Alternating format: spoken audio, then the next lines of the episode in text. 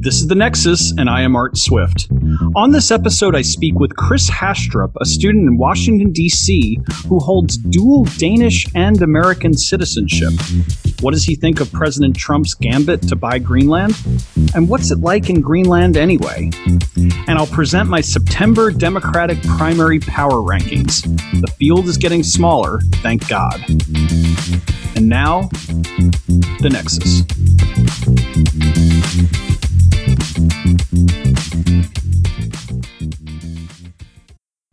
A few months ago, I debuted a new feature on The Nexus, and it's titled The twenty twenty Democratic Primary Power Rankings. Since this podcast episode is dropping right about September first, it's time to update the power rankings and see where the candidates are.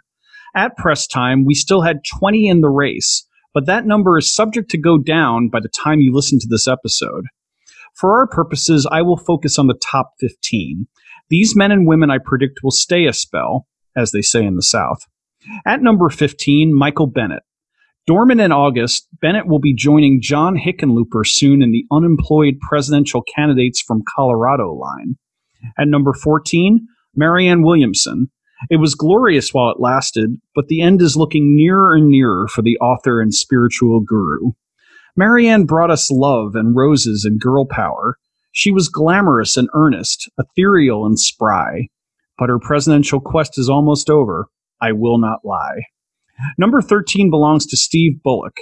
The Montana governor probably got into the race too late to make the impact he could have made earlier, and his media coverage has faded a bit in the month of August. Bullock may be poised to be a cabinet secretary in a Democratic administration, as he is definitely a voice to watch. At number twelve, Tulsi Gabbard. Tulsi's stellar debate performance in July may be the last time we see her on such a stage, as her polling numbers haven't been quite good enough. She may make a solid V P, though. Young, Hindu, a woman, veteran, and she seems to be shedding the baggage that plagued her campaign earlier in the year. Number eleven is Tom Steyer. In only his second month in the race, billionaire Tom Steyer has made quite a splash by spending millions of dollars already and at the same time railing against corporate money in politics. Steyer is poised to be a major player in at least the early nominating contests this winter. He's a bit stilted in speaking style, but then again, so was Michael Bloomberg, and that billionaire bought three terms as mayor of New York. Expect him to rise higher next month. Into the top ten at number ten is Amy Klobuchar. In an informal poll I ran this month, she barely edged Tulsi Gabbard as a potential V P choice for one of the top candidates. She is unlikely to win the nomination, but the Minnesota senator could bring a lot of value to the Democratic ticket. No one is talking about her staff imbroglio anymore, but her feisty style could be channeled effectively as a running mate. Let's see if that happens.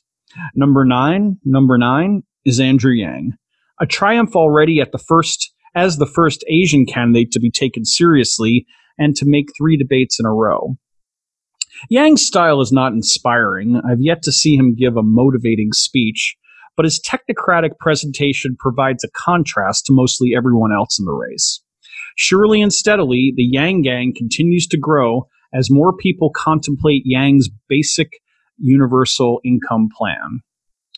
At number eight, Julian Castro. After falling as low as number twelve in April, Castro has been slowly moving back up as decent debate performances have allowed the former Obama secretary to build an infrastructure for his campaign. He's been all over the place on issues, trying to find that one spark to propel Iowa and New Hampshire, but Castro's assertive style holds potential this cycle. Number seven, Cory Booker. He's in the third debate and impressed many with his rehearsed critique of Joe Biden.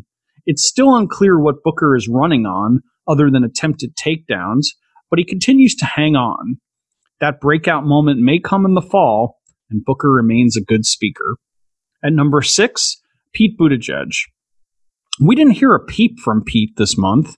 If he didn't have so much money in the bank, I might rank him below Booker because it's unclear what the South Bend mayor is doing. Supporters assert he will roar back in the fall, but they also said Buttigieg would take the lead after the first and then the second debates too. We shall see if he can recapture the glory of February to April. As a friend remarked this month, Perhaps Pete is really running for D N C chair. Number five is Beto O'Rourke. As morbid as this sounds, O'Rourke was reborn in the wake of the deaths in El Paso. Moments after the terror attack, O'Rourke was everywhere in the media, decrying the shooting in his hometown. This led to weeks of fiery rhetoric from Beto as he pummeled President Trump on multiple platforms. Coverage of the shooting began to die down by the end of the month, and coverage of the Texan along with it. But for a shining few weeks, there was life in the struggling campaign. At number four, Kamala Harris. The halcyon days of late June seem a distant memory. In August, Harris was criticized for ostensibly backing away from her version of Medicare for All as she continued to experience fallout from Tulsi Gabbard's attack on her record as a prosecutor. But she knows how to adjust her talking points to the zeitgeist of the moment, so I wouldn't count the Californian out just yet. At number three, Bernie Sanders. In the last couple of weeks, Sanders has been gaining in the polls, and his sixteen trillion dollars, yes, trillion, climate change plan has been garnering lots of attention. It's a bombastic plan, but it's refocusing sorely needed media attention on his campaign. A strong Bernie is bad news for hopes of a Warren world conquest. Number two belongs to Elizabeth Warren. She keeps improving, assiduously courting the once doubtful Democratic establishment, drawing ever-growing crowds and breaking twenty percent in some polls. Is there a glass ceiling for Warren? So far, no sign of that. And at number one, Joe Biden. The former vice president in the first part of the month seemed to emerge from the July debate with no damage at all, as his poll numbers stayed strong. There were some chinks in the armor near the end of August, however, as two dubious polls suggested he was nearly tied with numbers two and three on this list. Is he? It's going to take more than a Monmouth poll with less than three hundred people sampled and a whopping six percent margin of error to convince me. But if other legitimate polls show similar results, Joe Biden may be in for a dogfight. We will be right back. In the last couple of weeks, a highly unlikely target for the United States has emerged, and that is Denmark. Denmark? Such a peaceful, placid nation, right? They have a type of governance over Greenland, and President Trump suddenly wants to buy that Arctic yet North American nation. Denmark's prime minister said it was absurd Trump would float that idea, and the Greenland Foreign Ministry tweeted they were open for business, but not for sale. What is Greenland like? And what is Denmark like, for that matter? I'm joined in the studio by Chris Hastrup, a student at American University in Washington, who has the distinction of being a dual citizen of both the United States and Denmark. Chris Hastrup, welcome to The Nexus. Thanks for having me. Tell me about you a little bit. How did you come to be a dual citizen of Denmark and the U S? So when I was born, my dad was still a Danish citizen, and my mom from Ohio, and so I was therefore naturally given citizenship of Denmark. Well, of course, in the United States, that doesn't happen anymore. You go abroad. You've heard the news in the, yes, last, the last day. Well, that's hopefully still up for debate. So, so basically, where were you born? Uh, Boston. You were born in Boston, but why did Denmark allow you to be a citizen there if you weren't even born there? It's because my dad was still a Danish citizen. He immigrated over to the United States in nineteen ninety-two and has since renounced the Danish citizenship in order to gain an American one, and is also now clearance. So interesting, interesting. And what's the benefit for you of being a citizen in both places? So it means I say I want to move back after get my degree here in the U S. I can go back to Europe, get relatively cheap graduate degree in one year, which is phenomenal compared to the here in the United States, which takes two and four times the amount. That also means that I can easily move back to, to Denmark if I ever so please and live off their own welfare. It also means that I get a stipend just for being a student here in the United States. Really? Yes. It's pretty pretty nice. Is it enough to live on? Yeah. And and why does Denmark do that? Um, they just feel that when you're a student, you shouldn't be working. You should be focusing on your studies instead of here in the U S, where a lot of people have two jobs, which I have myself, just so I can have a nicer life Right. U S. Right. That's uh, so that's a benefit of of Denmark. Would they be considered a socialist government? Sometimes people question their level of socialism, but according to most political philosophers, they are a type of social democracy. It's like uh, Denmark, Sweden, Norway, especially, and Finland. Interesting. Interesting. Are they able to pull that off because they only have, you know, four or five million people? Yeah. So the population in Denmark is five point seven million. And it comes from my understanding that they're able to pull this off because they have such a cultural homogeny. They're in um, in country. Well, now it's starting to be questioned if they can maintain that with a large wave of immigrants or refugees coming in. So it'll be interesting to see what happens the next twenty years if they have to flip to more of the capitalistic side to be able to sustain that influx of population. Interesting. Interesting. Um, have you ever even lived in Denmark? Yes, I lived there for three years when I was in high school. When you were in high school. And what was it like to, how was it for you having, you were, you were a citizen on one hand, but you really didn't grow up there. So did people consider you a foreigner? How did that even work? Yeah, so I was considered the quote-unquote American because no, I'm one of the only Americans that would actually move to Denmark rather than move from Denmark to the United States. But I grew up with my father still very Danish, so and I would go back every uh, couple weeks, no, for a couple weeks over the summer and spend time with my family. So I still had a very good idea about the Danish culture and how they live their life because I was raised in that in that way. Right. And um, what do, I mean, in general, what do Danes think of Americans and America, in America itself and, and you and, and all that good stuff?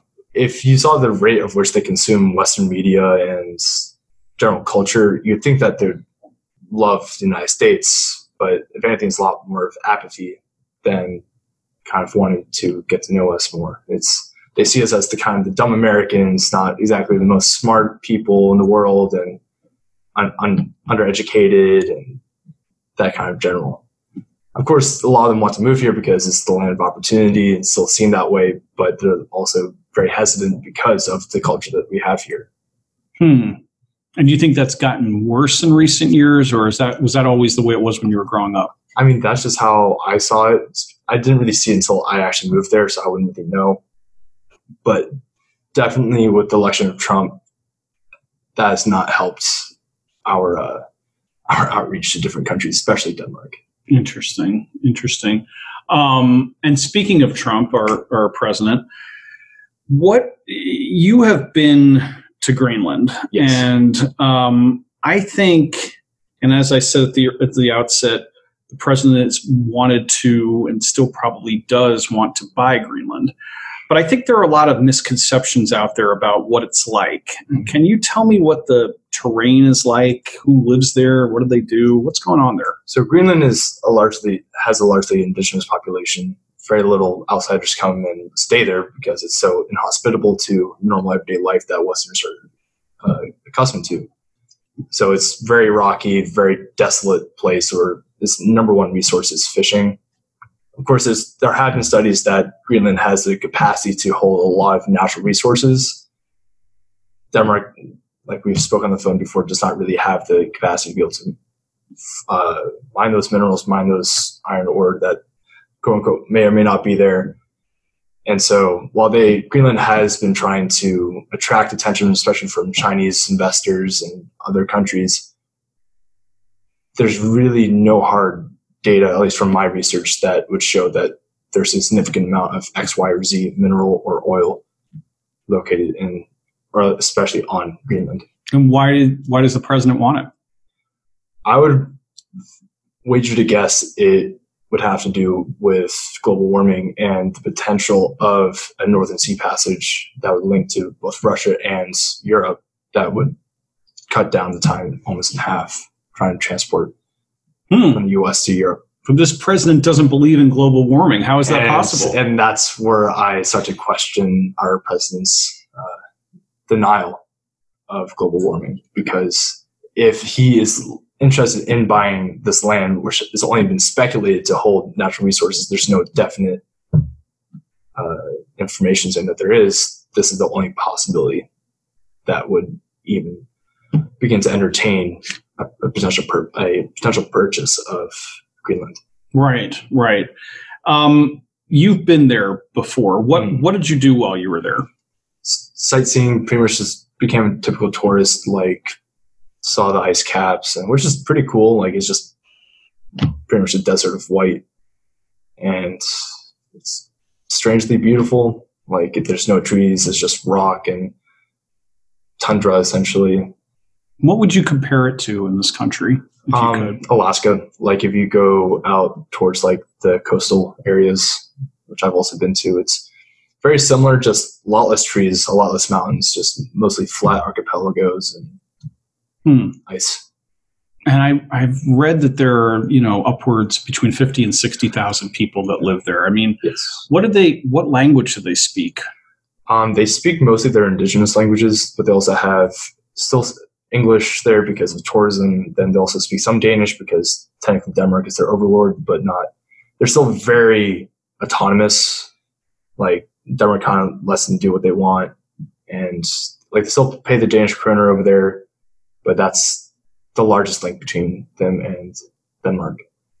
Now, you haven't been back there, obviously, since this no. imbroglio with with President Trump. But knowing what you know, what do you think the Greenlanders think about all of this?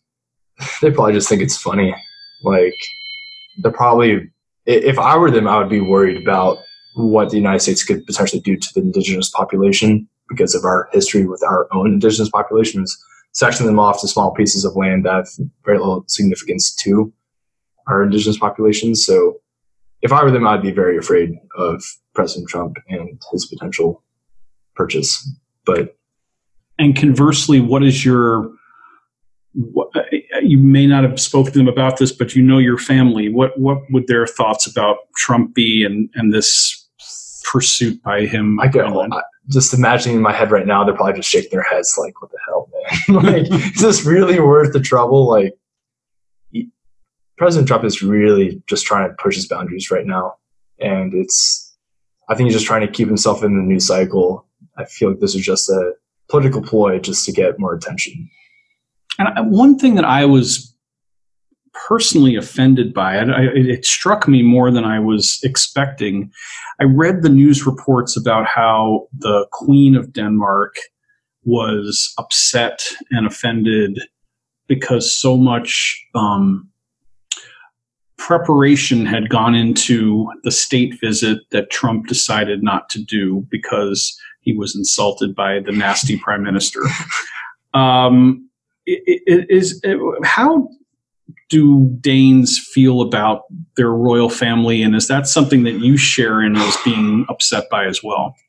The royal family, they're special, special people.